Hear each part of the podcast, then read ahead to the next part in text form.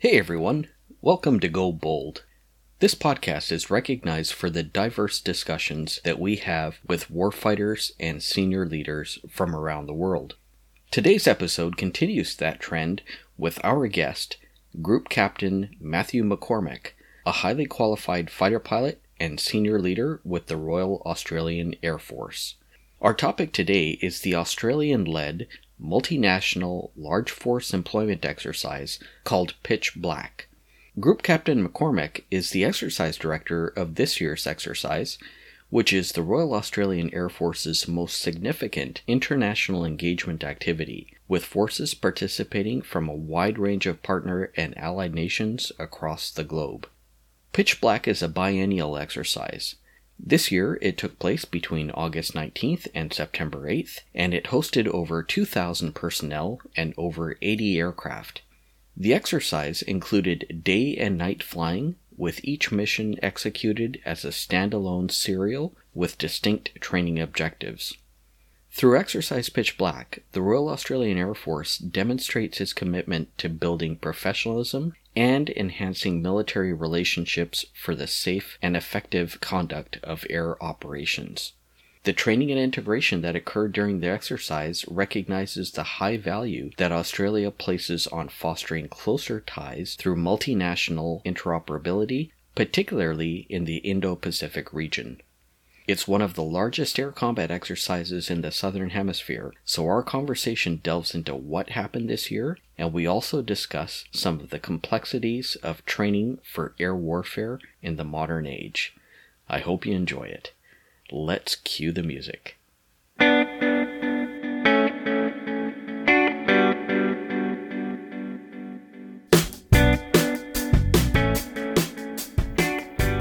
Hey everybody, welcome to Go Bold. My name is Jody Atariwala and I'm your host.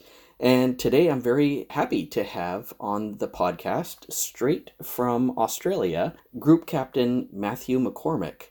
We've had some connectivity issues, but hopefully that's all resolved now. And uh, Mac, it's uh, it's great to have you here. It's good to be here, Jody. Good to chat with you. Thank you so much for taking the time for me, sir. I really appreciate it. Um, Mac, as I do with all of my guests, I start out by asking what made you join the military and what made you pick the branch that you did? Uh, I was, I guess I was influenced as a child. My father was in the Australian Air Force. Um, I sort of bucked against that for a few years, but when I got to the latter years of high school, um, it became more attractive to me. Uh, I can't say I was always wanting to be a fighter pilot. Um, Top Gun version 1 did have some sort of influence uh, whilst I was at high school. Um, but to be fair, I actually wanted to fly F-111s uh, at school, uh, and I now explain that away as I just didn't know any better. Uh, fortunately for myself, joined the Air Force and got to fly F-18s, um, which I think is a better career choice uh, and a much more dynamic role that the F-18 did play for Australia.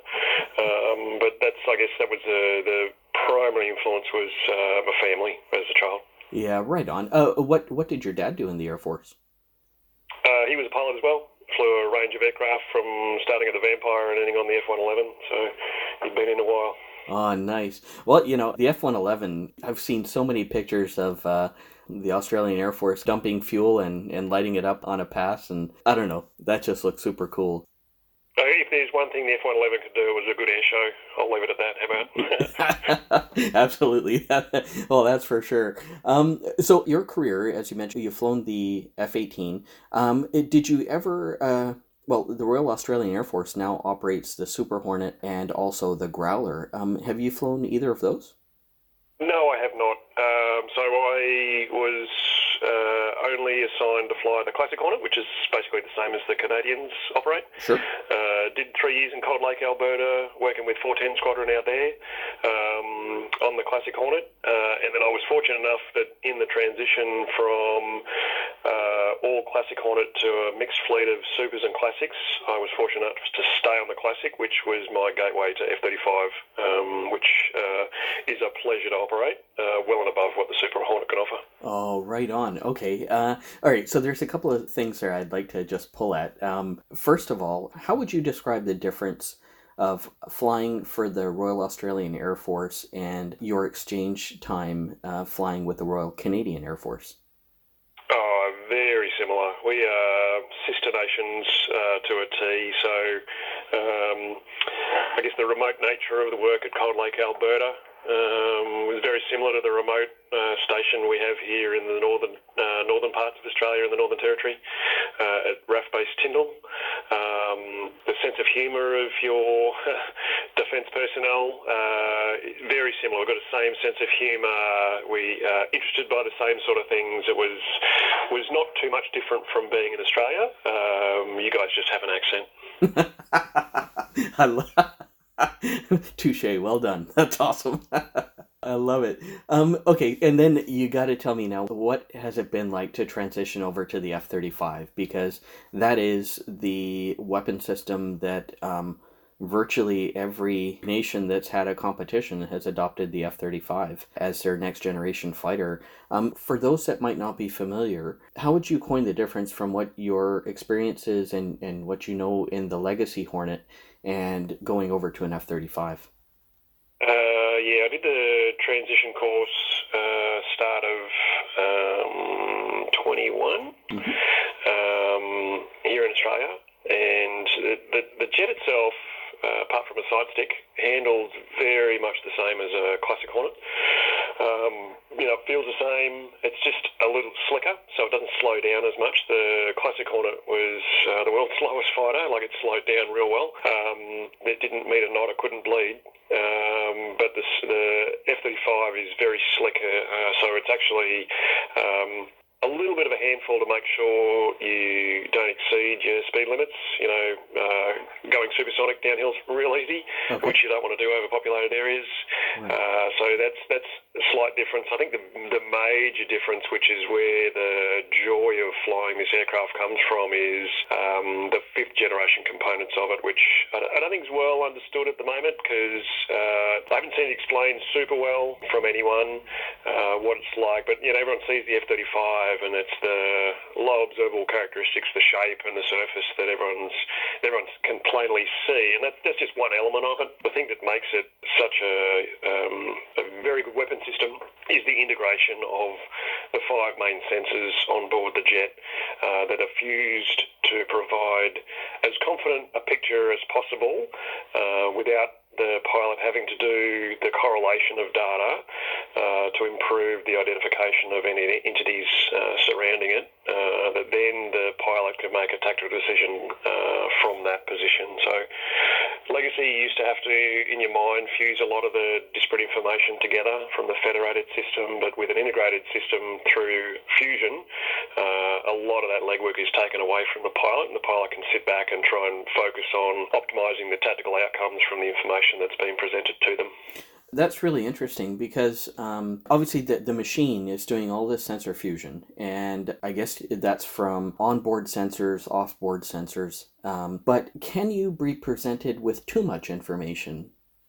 Me personally, yes. Uh, um, so you, you have the ability in the uh, the way you manage your displays to limit the amount of information that you see based on um, you know the confusion or otherwise that you may be experiencing. And it's, it's very friendly. The human machine interface is is pretty good. It's not the same, but mm-hmm. that's okay. Uh, it doesn't mean it's wrong. Uh, that, so there are options to limit the information that is being provided to you. Uh, obviously, the more competent you are, then the, the greater your ability to be displayed a greater level of information. Mm-hmm. Uh, but that's what training's all about. So yeah, and it, you know, unless you're actually in combat, everything revolves around training, and that's why training is so important. Um, which is a perfect segue over to exercise pitch black um, so my understanding is that Pitch Black was not run the last planned time that it was scheduled for uh, due to the COVID pandemic. So it's been four years, I believe, since the last Pitch Black. Um, tell me a little bit about the exercise itself. What is the focus and the goal of the exercise? But also, how did a four year gap affect the exercise? Like, did it give you more time to prepare and more time to plan out the way that you want to execute Pitch Black 2022? Or did it just delay things one cycle? Yeah, so there's a couple of questions in there, JT. So the the purpose of Pitch Black, I guess, over the years, we've been we've been running an activity called Pitch Black since '81. uh, 1981. Mm-hmm. Um, and the, the purpose of it uh, changes from year to year depending on where the focus of the Australian Air Force is. Um, you know, originally it was Australian Air Force only. Uh, we had the United States Air Force uh, play with us in 1983. Sorry, it's, it's, we operated every two years. Um, and then it, it, sort of morphs and changed. We had the Singaporean Air Force come aboard in 19, in the 90s, uh, and then the numbers of participants have been increasing rapidly. And I think I think the you know, the strategic objectives for Australia out of pitch black is to learn how to operate more efficiently with partner nations around the world, whoever they may be and whoever's participating at any particular activity. So that's this larger strategic picture to understand how we can optimise uh, operating with our close partners, uh, but then uh, at a more tactical level, we're trying to ensure that we understand and uh, how other fighter air combat communities work so that we can improve our the way we operate and learn lessons from others. And you know, I think one of the I was speaking to a senior uh, Royal Air Force member at Pitch Black actually, and he he coined the phrase. He said to me, he said the purpose of a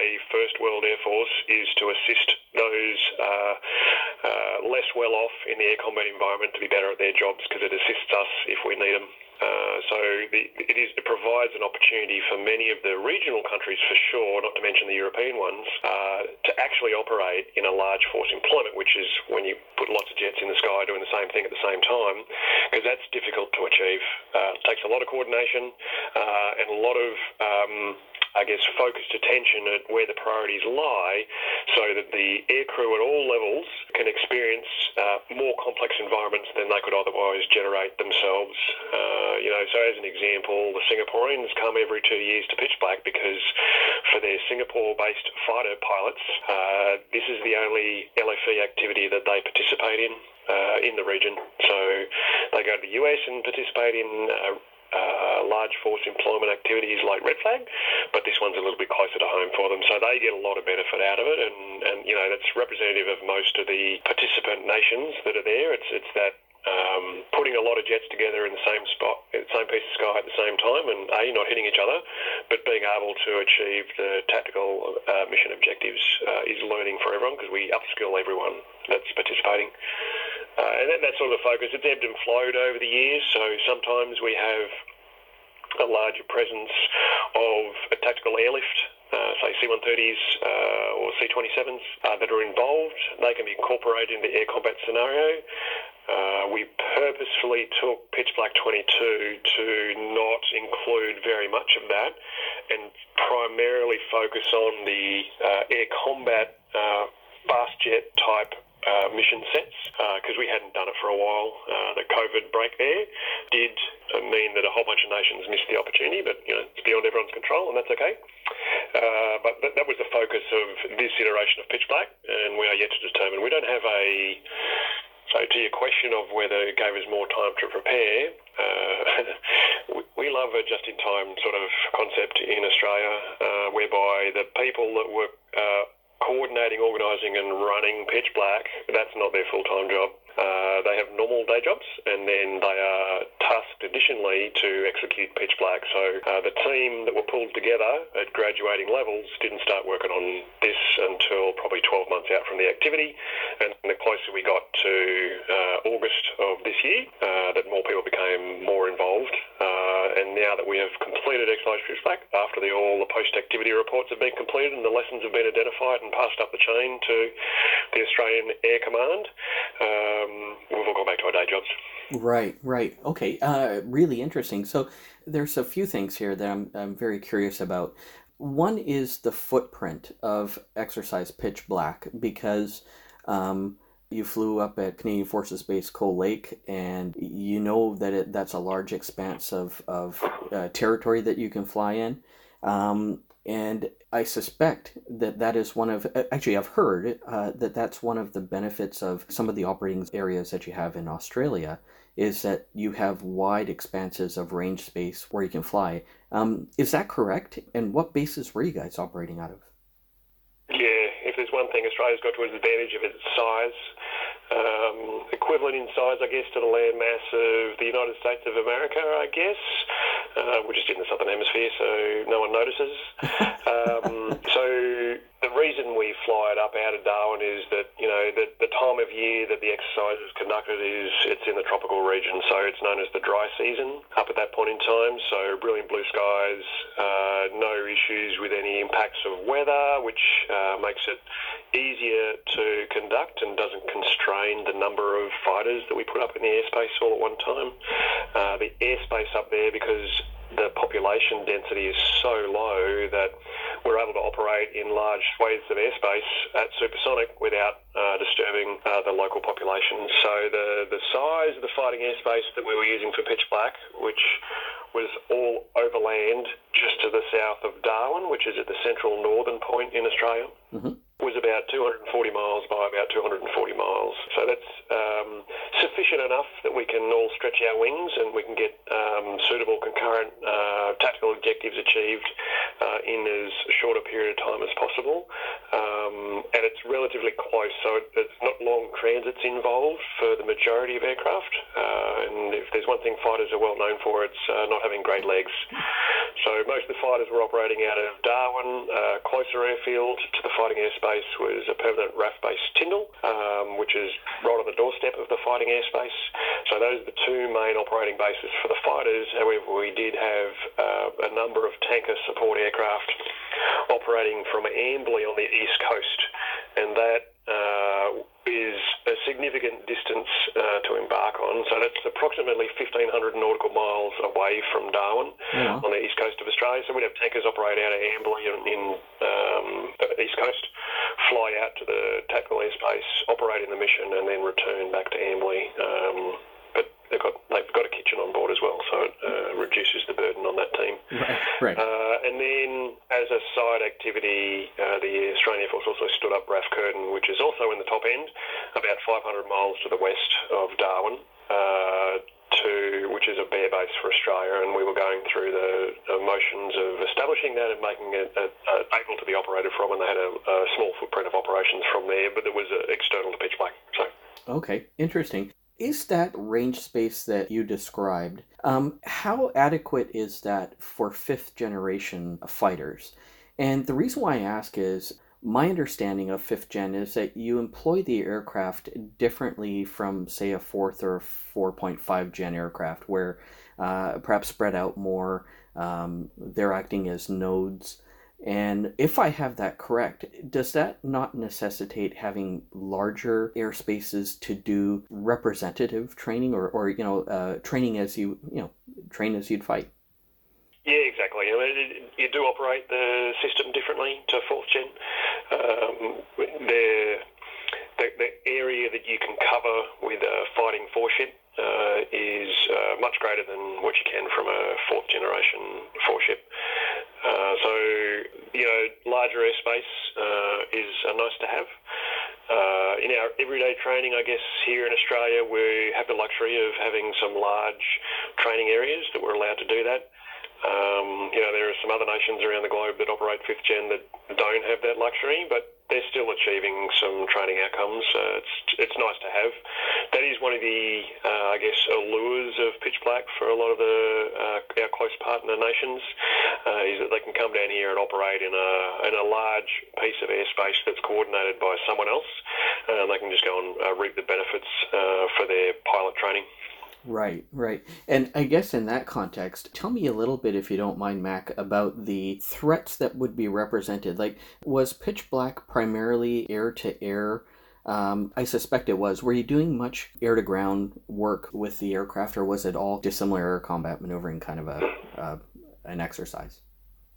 Yeah, no, it was a it was a uh, an OCA or offensive counter air activity with uh, strike and interdiction roles um, seamlessly included in that. So uh, that the activity was conducted dry, and by that I mean that no one was actually carrying live weapons.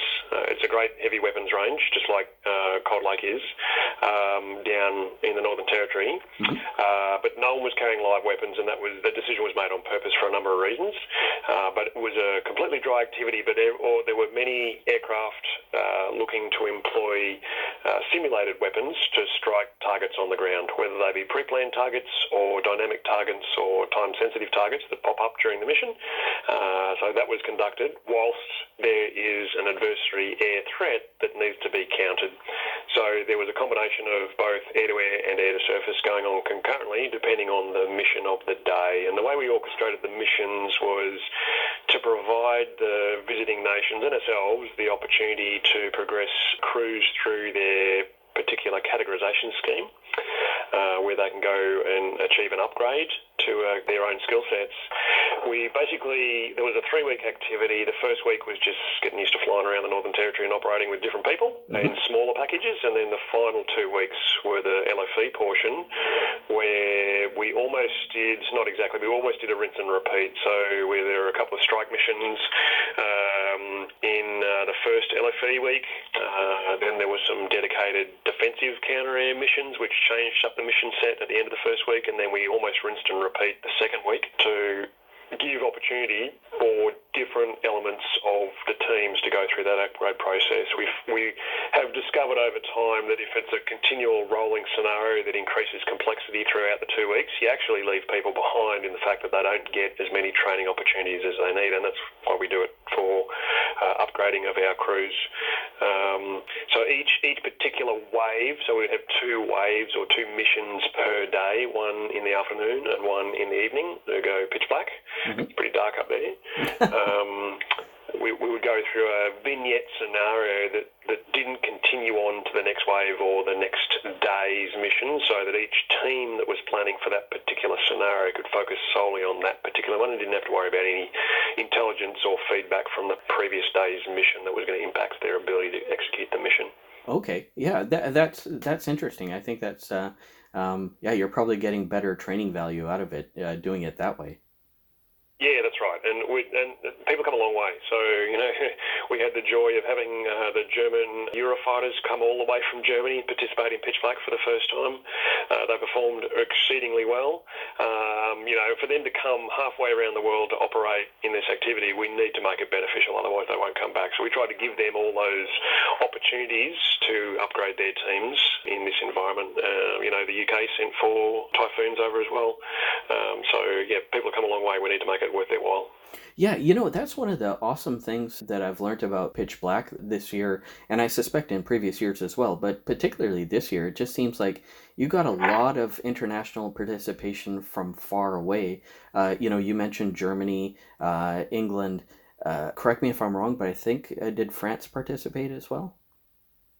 Yeah, France did. They um, they brought their Rafale across, and they brought a tanker, and they had a, a CN two three five uh, light transport yeah. aircraft as well. So they have participated previously. They've had the Mirage out here before, uh, so it's not the first time we've seen the French out here, uh, and they're great to work with. Yeah, no, and that that's so cool because for their own training value, they're able to you know uh, practice just deploying and the logistics of all of that and going halfway around the world you know like you said for germany um, which is training value in itself before you even get to the exercise yeah, it's, it's also pretty good. It you know demonstrates the uh, responsive and agile nature of uh, combat air power. Uh, you can deploy in a heartbeat to the other side of the world and, and start having some material effect uh, in a very short period of time, which is different for other services that travel at a slower rate. Right. Right. we join the Air Force. Right. Yeah. exactly. And and it, well, one of the interesting aspects that that I've learned in researching this exercise was you mentioned it about the tankers. There's a big, big tanker element because it's key to fighters. As you said, they, they're not known for the legs that they've got and they burn fuel fast. So, uh, tanker support is huge. And now here you've got tankers from a ton of different air forces um, but I think they all ended up being the same type.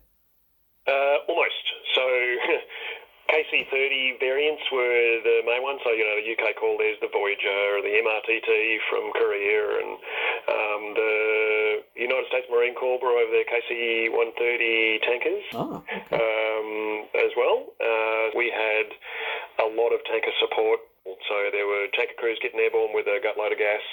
Uh, they get up there and they couldn't offload it all to the fighter force because a they didn't need it given the size of the fighting uh, windows that we had. Um, but you know that, it's good training for them. The integration, deconfliction, um, and coordination of that many assets in a um, in the airspace uh, is good training for everyone. Um, you know there, there was just not sufficient ramp space at Darwin to accommodate all the players for pitch black, which is why the aircraft that could, um, you know, for example, the Australian KC-30s were operating out of Amberley, travelling one way 1,500 miles for the activity and then flying home again. Uh, so it's it's definitely some uh, flexibility there, uh, but they were getting some good training out of it too. Right, right. I just had a call coming in while while you said that, but for those that missed it, I think you were saying that that um, you didn't need some gas. Uh, uh, uh, if I if I read you correct. It's generally the other problem. Generally, we're uh, always crying out for more tanker support to feed the fight. Um, that did not occur this time because of the generosity of all the participating nations that you know brought tankers along to, to participate in pitch black, which is which is great for everyone involved. Yeah, yeah, right on. And I know that there were logistic aircraft, obviously, that were bringing supplies for some of these other nations, like the A400M. It can do air-to-air refueling. Uh, do you know if it was employed in that role at all during this exercise? No, it was not. It was uh, for the logistic transport from A to B to get the team and their kit to location. It wasn't utilised as a tanker during the flow. Right, right. Okay, cool. Um, the other thing that I found interesting was, well, as you mentioned, there have been more and more participants as the years have gone on. Uh, Germany, as you mentioned, came for the first time, but I also believe uh, Japan and South Korea were first time participants. Yeah, yeah, it was excellent to have those two nations come and join in as well. Uh, that you know, being within our near region, um, it's excellent to get the opportunity to operate with those teams. Yeah, so um, J- uh, the Japanese uh, self-defense force brought down their F2, uh, which is uh, an indigenous built F-16 basically, mm-hmm. Uh, and then the Republic of Korea Air Force brought down their F-16U. KF-16U uh, and their MRTT as well. Uh, and it was it was great to operate with uh, regional partners that are facing a similar strategic scenario, uh, and just understanding the nuances of how different fighter communities operate. And it's it's provides us some reflection time to go, are we doing things right because they're doing it differently? It doesn't mean we're doing it right. Uh, so it gives an opportunity to have a look at the way we conduct business, but not, not only from an air combat tactical execution perspective, but also from a, uh, the technicians, the logistic support, uh, and how they coordinate their operations. Uh, it's, it's great for us, um, and hopefully it's some benefit to the visiting nations. Yeah, uh, you know, I, I also saw that India came with four Su-30 MKIs, uh, pretty neat aircraft, and a type that I suspect you don't see too often. No, we had uh, in 2018 uh, we had India come down with their flankers as well, which was fantastic. That was the first time that they had come out to Australia, so this was their second journey out here with their flankers. Uh, and yeah, they were they uh, they operate a mean jet, and it was great to have the Indians on board. Uh, they are a very capable air force, uh, and it was great to have them as part of the team. Yeah, it's a it's a huge air force. I don't think most people really appreciate how big it is, but um, but it's it's interesting to see that they are now going further afield to exercises, uh, which they traditionally have not done. You know, I, I know that uh, they have in the past been aligned with Russia, but that seems to be changing with a lot of the kit that they've got. Even though we're talking about flankers, um, you know, they have a lot of uh, a lot of American aircraft now, P-8s and uh, Chinooks and Apaches, etc., etc. Um, but I think it's showing that there that there is a pivot happening, and I know they've been at Red Flag, and as you mentioned, they've been at Pitch Black now twice. So I think that's a good trend.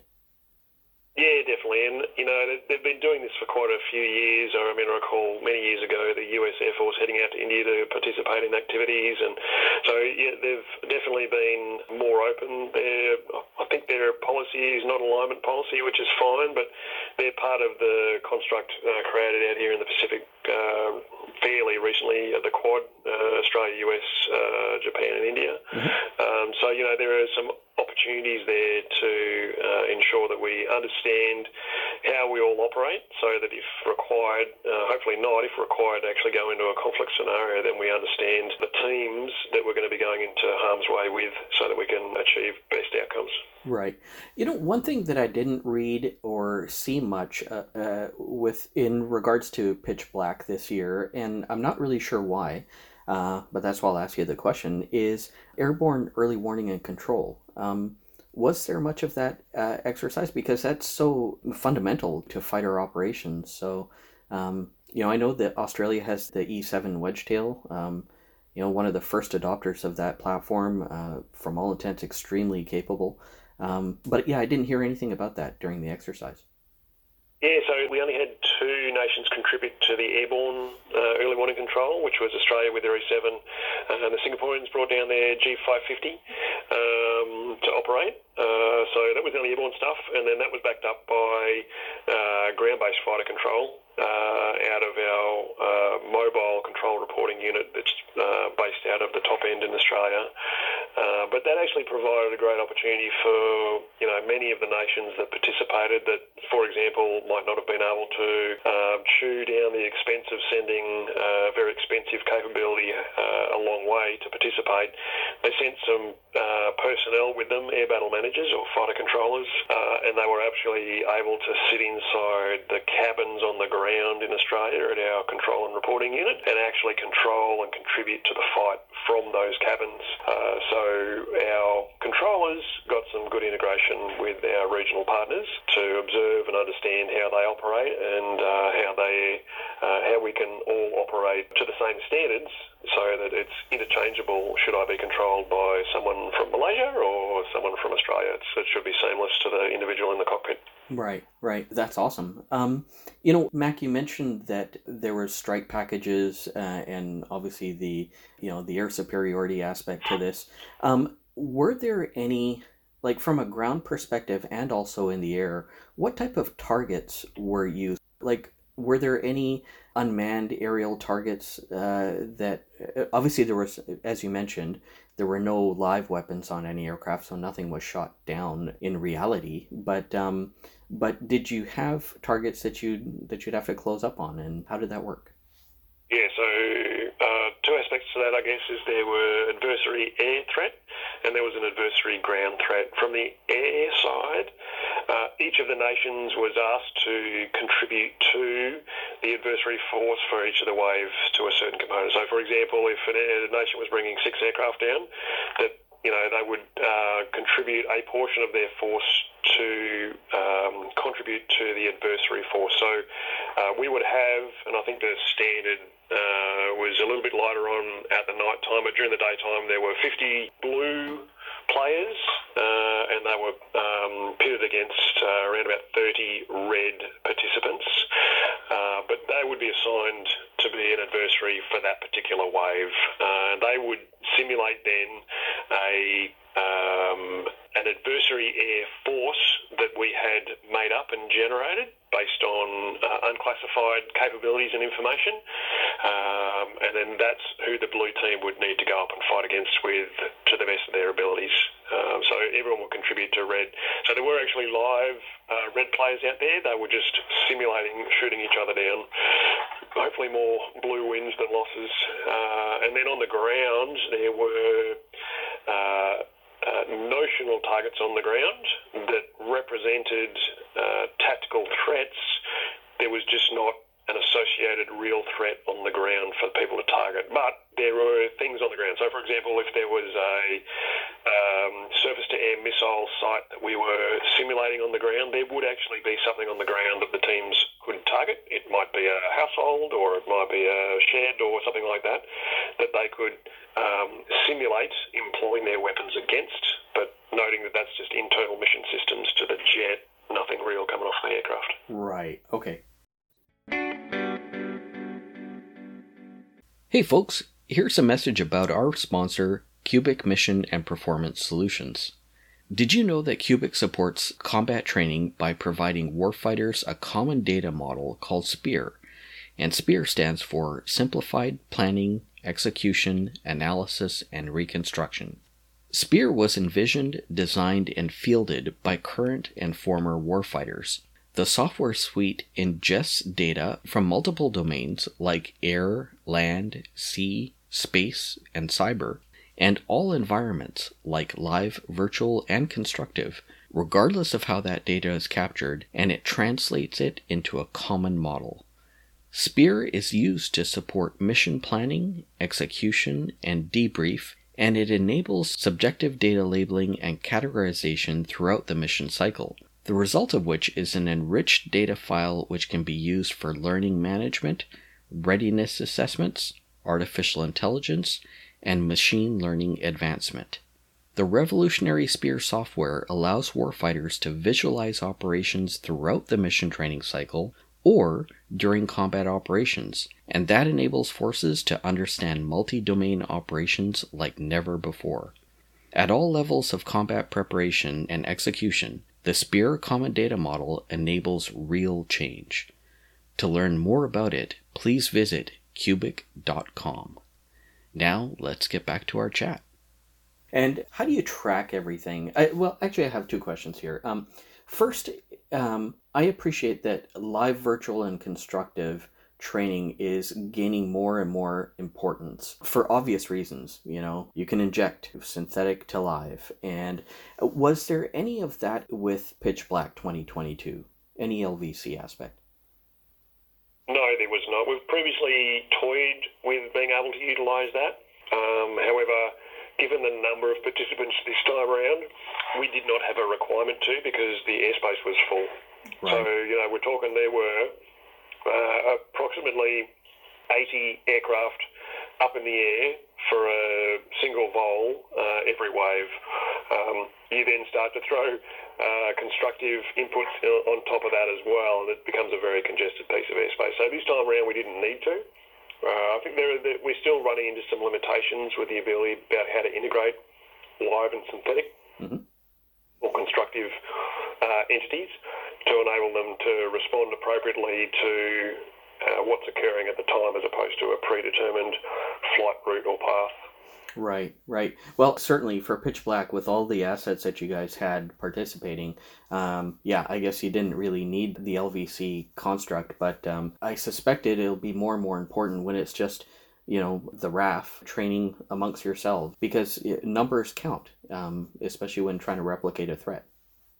Yeah, that's right, and and I agree. It's it's uh, much needed. Uh, we need to get to a position where it is seamless, uh, and it should be um, unseen by pilots and uh, weapon system operators in the cockpit that the thing's a real thing or a constructed thing. Um, no one, in my understanding, around the globe is at that point yet where it is that seamless. Uh, and there are various technical barriers to get through to achieve that state. But I think it's, you know, like most things uh, around the globe, it's you've got to be uh, focused on uh, stretch objectives uh, to advance. And I think we're all starting to contribute more and more to that, and hopefully that'll come to fruition in the not too distant future. But we're, we're not quite there yet. Uh, interesting. So, as you said, 50 aircraft in a vul. Um, how do you do the pre-brief and you know mission brief uh, before you get going? Because um, I'm familiar with Red Flag. You know, you see all of these mass briefings and debriefings. Uh, how is it done at Pitch Black? Uh, because yeah, I'd love to kind of hear the actual nuts and bolts of how you actually plan these missions. Yeah, so um, the joy of having the majority of the participants in one location is you can do it in person. So, you know, if we're flying a mission on Tuesday afternoon, the team that's executing that mission will plan for it the day prior. So they'll get given their tasking the day prior. They will come up and work together as a team to come up with what they think is the optimum plan about how to get after the mission objective. They will then ensure all that coordination, deconfliction planning has occurred on the day of execution, all the residents and participants who are local will sit in a single room. Those that are dispersed, so not in the same location, are hooked up via a video conference. So for Pitch Black, as example, we would have tankers in Amberley and we had uh, Marine F-35 Bravos in Tindal. They would hook up via a video net where the mission commander would brief the entire blue package of what the mission was and how it was going to be coordinated for that particular mission set.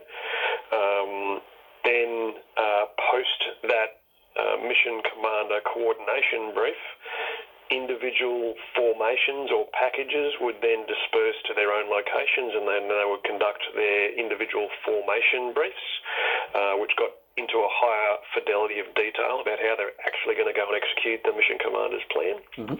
And then they'll all step out and they'll uh, check in on the radio with each other and then uh, push off at the appropriate time for the fight.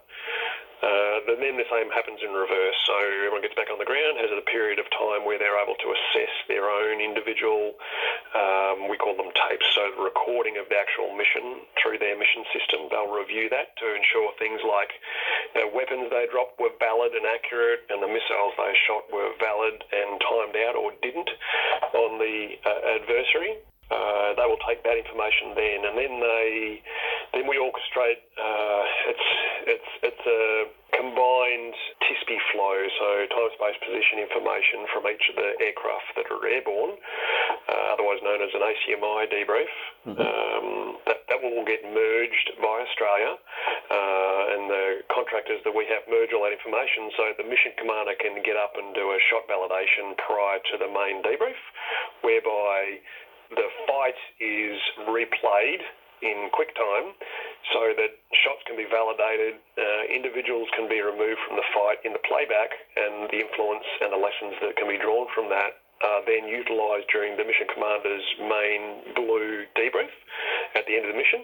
Uh, and then post that, individual formations go back and do any tidy up lessons or how they can improve on their next flow uh, is the whole process how it works, which is you know very, very similar to the way the red flag works. Um, but I guess the difference is that you know different locations where people are located, video networking uh, and the security architecture around how they're fighting uh, is just different we definitely do not um, advertise that we are red flag equivalent. That's not what we're trying to achieve. We're trying to achieve a different outcome. If people wanted red flag, they need to go to North America. Right. Yeah, for sure. Well, uh, so uh, obviously deconfliction is is a big thing. You know, when you have all of these aircraft, I think that's what you mentioned was the bulk of the first week when you're flying. Um, but you know, when we talk about that there are strike packages and you know then there's obviously the air superiority side we have simulated ground targets. Is there the desire to have pitch black evolve into something more? And by that, what I mean is um, operations are becoming more multi-domain. And multi-domain stuff happens anyways you know there's satellite communications uh, let alone imagery or any of that stuff. So do you foresee that pitch black might evolve moving forward to kind of include more multi-domains into the exercise yeah, uh, without doubt, that is true. Uh, you know, it, you know, pitch black is used an opportunity for us to you know, stretch the current uh, capabilities that we have. Uh, us, like many of our partner nations around the globe, are um, discovering and trying to get on top of uh, new effects, I guess. Uh, so those will naturally come into play. You know, for example, in previous pitch black iterations, we've had quite a heavy land component where the army have been involved that we integrated into strike or support missions. Uh, you know, in, insertion of uh, friendly forces through tactical airlift into a location that needs to be protected from adversaries in order to them for the army to establish themselves in location to achieve their objectives. You know, so we often flow around and, and we, we're not always we don't lock ourselves into always being an air combat focused activity, although that is, you know, basically going to be the the backbone of which the activity is orchestrated around, and there will be other components that are injected into it. Mm-hmm. Uh, but you know, I go back to my, one of my earlier comments was the fact that you know a lot of the air combat forces in our region don't get a lot of opportunities to work in scenarios of this size and complexity, so it provides them great benefit. If we were to move the air combat element out of it, then, you know, I'm pretty sure they wouldn't be real happy about that. They, they, they would lose all opportunities. Of course, yeah. No, that that's got to be the the focus, uh, without doubt. But I guess to make it more uh, realistic, um, obviously you have to incorporate multiple domains, and I guess then the question becomes: How do the warfighters, the pilots, um, people on the ground, people on ships, wherever they may be, cyber folks, Um, you know, how do they better understand the kill chains and the systems that are affected instead of just hitting a target or you know focused on their one little portion of of the pie? Um, you know, how do they get a bigger picture for for everybody involved? Yeah, it's it's definitely uh, the the integration of all the effects that are able to be uh, brought to bear. Um, that where the real learning benefits into that, it is stretching people out um, beyond their Uh, I guess, platform expertise and to understand what um, parallel contributing effects can be brought to bear to achieve mission objectives. Uh, and, we're all in this together, so that's great. I guess it's it's you know it naturally evolves over time. We're doing things now that we didn't do in Pitch Black previously, just because, for example, the F-35 can do more stuff. So you know we we wouldn't dream of doing the broad range of uh, mission sets that we now undertake uh, previously. So it, it, naturally morphs into what the current defence paradigm is. There's definitely potential for it to expand uh, in the number of contributing uh, effects uh, in the future. Yeah. You know, one thing we didn't speak about was unmanned systems. Um, Australia has uh, the Triton, um, but to my knowledge, they, they weren't part of the exercise. No, they were not. But yeah, the, the Triton uh, not yet in service, so they weren't involved in the activity. Okay. Um, so yeah, those alone um, are potential for the future to be included. Um, you know, we run other activities around Australia where we include the the P8s intimately involved in the activities we're doing. So, you know, it's it's it's it's a balance, I guess, between the complexity of which we're able to generate, noting that um, some of our close partner nations that we need to work closely with, um, you know, we, we, we don't need to make it overly complicated for everyone involved. There, are, you know, certain limitations. If we want to get to the high-end integration of all those multi-domain effects, uh, then there are other avenues to be able to achieve that. My main objective as the exercise director was to make sure that everyone went home to their families at the end of the exercise. So safety is paramount, and we need to make sure that's constrained so that we can all come back and learn from our experiences and do it again as opposed to uh, turn up to a funeral for one of our mates. Yeah, absolutely. Absolutely. Safety is always first. So, in that context, what were some of the lessons learned from Pitch Black? You know, you mentioned that the reports have been written, they've been sent up the chain. Um, what can you speak to about some of the experiences that you've had during Pitch Black 2022?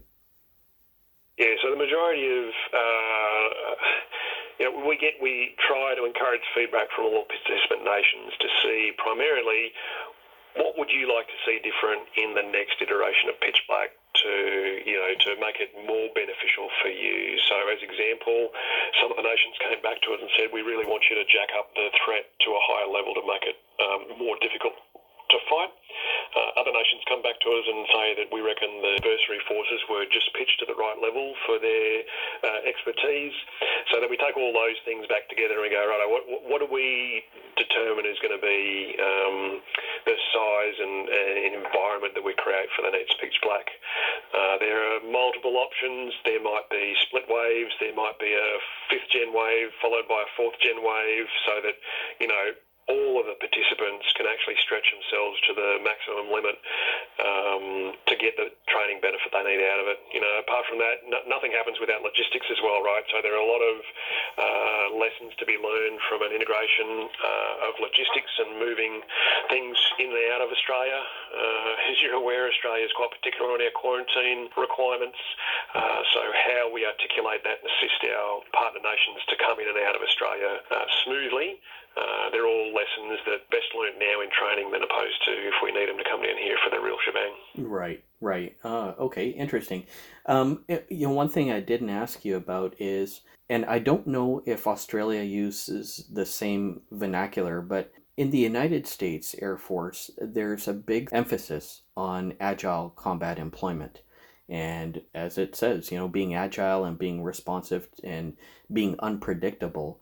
Um, does the Royal Australian Air Force is it looking at future combat in the same way and needing to be agile? And the reason why i'm i guess you always need to be agile but i mean in the in the construct of of ace like the us is doing. I'm, I'm wondering if you guys are exercising that and if that might actually be something that you integrate into a pitch black in future years you were definitely uh, observing very closely what the US Air Force are doing, specifically in our region. Um, we are starting to tinker in that area, uh, but uh, my perspective at this point in time is that that is a whole of defence effort to achieve uh, those outcomes. It's not simply just moving jets around different locations. The logistics trains, the command and control of dispersed forces, uh, the ability to have sufficient stockpiles of weapons to support a fight. You know, that, that, these are big changes that need to be incorporated. And I think the simple component is just moving jets at different locations. The difficult component is how do you support that to such an effort that you can actually have a positive effect out of it. Right. Uh, obviously, we're a lot smaller than the United States Air Force, even PACAF, so we, we have a slightly different problem set but we are definitely um, undertaking some light footprint operations in our um, domestically, and we're looking at uh, regionally as well, just to understand the, some of the nuances and lessons of how you can do this uh, not only safely and effectively, uh, but you know, is is it going to be worth it in the end? Um, so it's definitely something we're keeping a close eye on. Right on. Uh, so as we close out, um, Group Captain McCormack, um, if you were to say to me, "Hey Jody, this is one of the things that I really enjoyed about Pitch Black this year," or perhaps a particular flight that stood out to you, a sortie, um, you know, for you personally, and then also for you as the exercise director, uh, I think that'd be a cool way to close out this chat here, Jody, but I think the biggest thing that I got out of it personally was the relationships we build with our friends.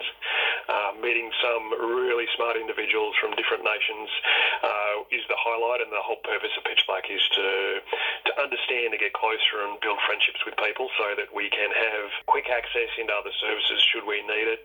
Uh, from an exercise director perspective, I was just happy that there were no fatalities. Uh, everyone made it safely. There was no close calls. So I think professionally, everyone who participated in the activity um, should be proud of what they achieved, uh, and we didn't have to attend any funerals at the end of it. And I know that sounds a bit dark, uh, but that is always a concern when you're putting 80 plus aircraft into a piece of sky at the same time, all from a different background and understanding of what's important. Uh, I think for us to be able to coordinate that was a, a quite a significant undertaking.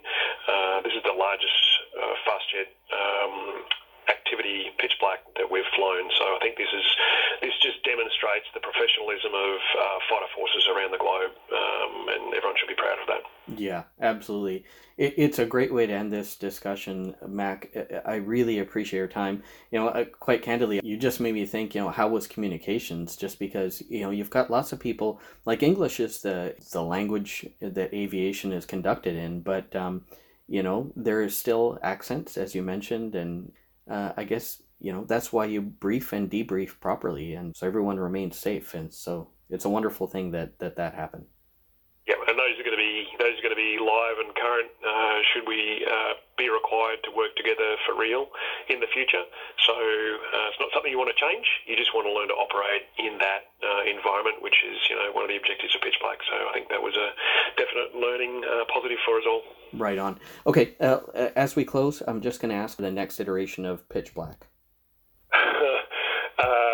I think we're going to have uh, more people are interested. Uh, so the potential for it to be even larger again is always current. Um, there's a significant undertaking in Australia to improve our facilities in the top end, so that should support uh, participation from Nord nations. Uh, and particularly for you, I guess, Jody, uh, I think the Canadians need to up their game and send some fighter participation down to Pitch Black in 2024. Hey, I'm with you on that 100%, Mac. I think everybody should show up there because it sounds like an amazing exercise. And uh, kudos to you and and your team. Uh, you know, everyone that came together. Uh, sounds like an amazing exercise, and I really, really appreciate the time that you've taken to share it with me and with our listeners. Hey, Jody, pleasure talking to you. Um, and maybe give us a call in uh, 24. Uh, you can count on it, Mac. Thank you so much. That, my friends, was Group Captain Matthew McCormack of the Royal Australian Air Force, and he was the exercise director of Exercise Pitch Black 2022. Thanks, everybody, for joining us on Go Bold, and we look forward to you joining us on another episode. Have a great day, everyone.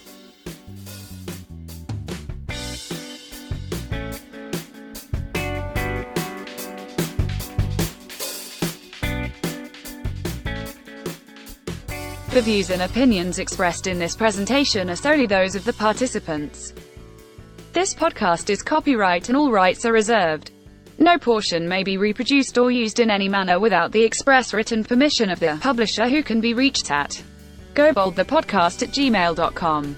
The music on this podcast is Parasail by Silent Partner.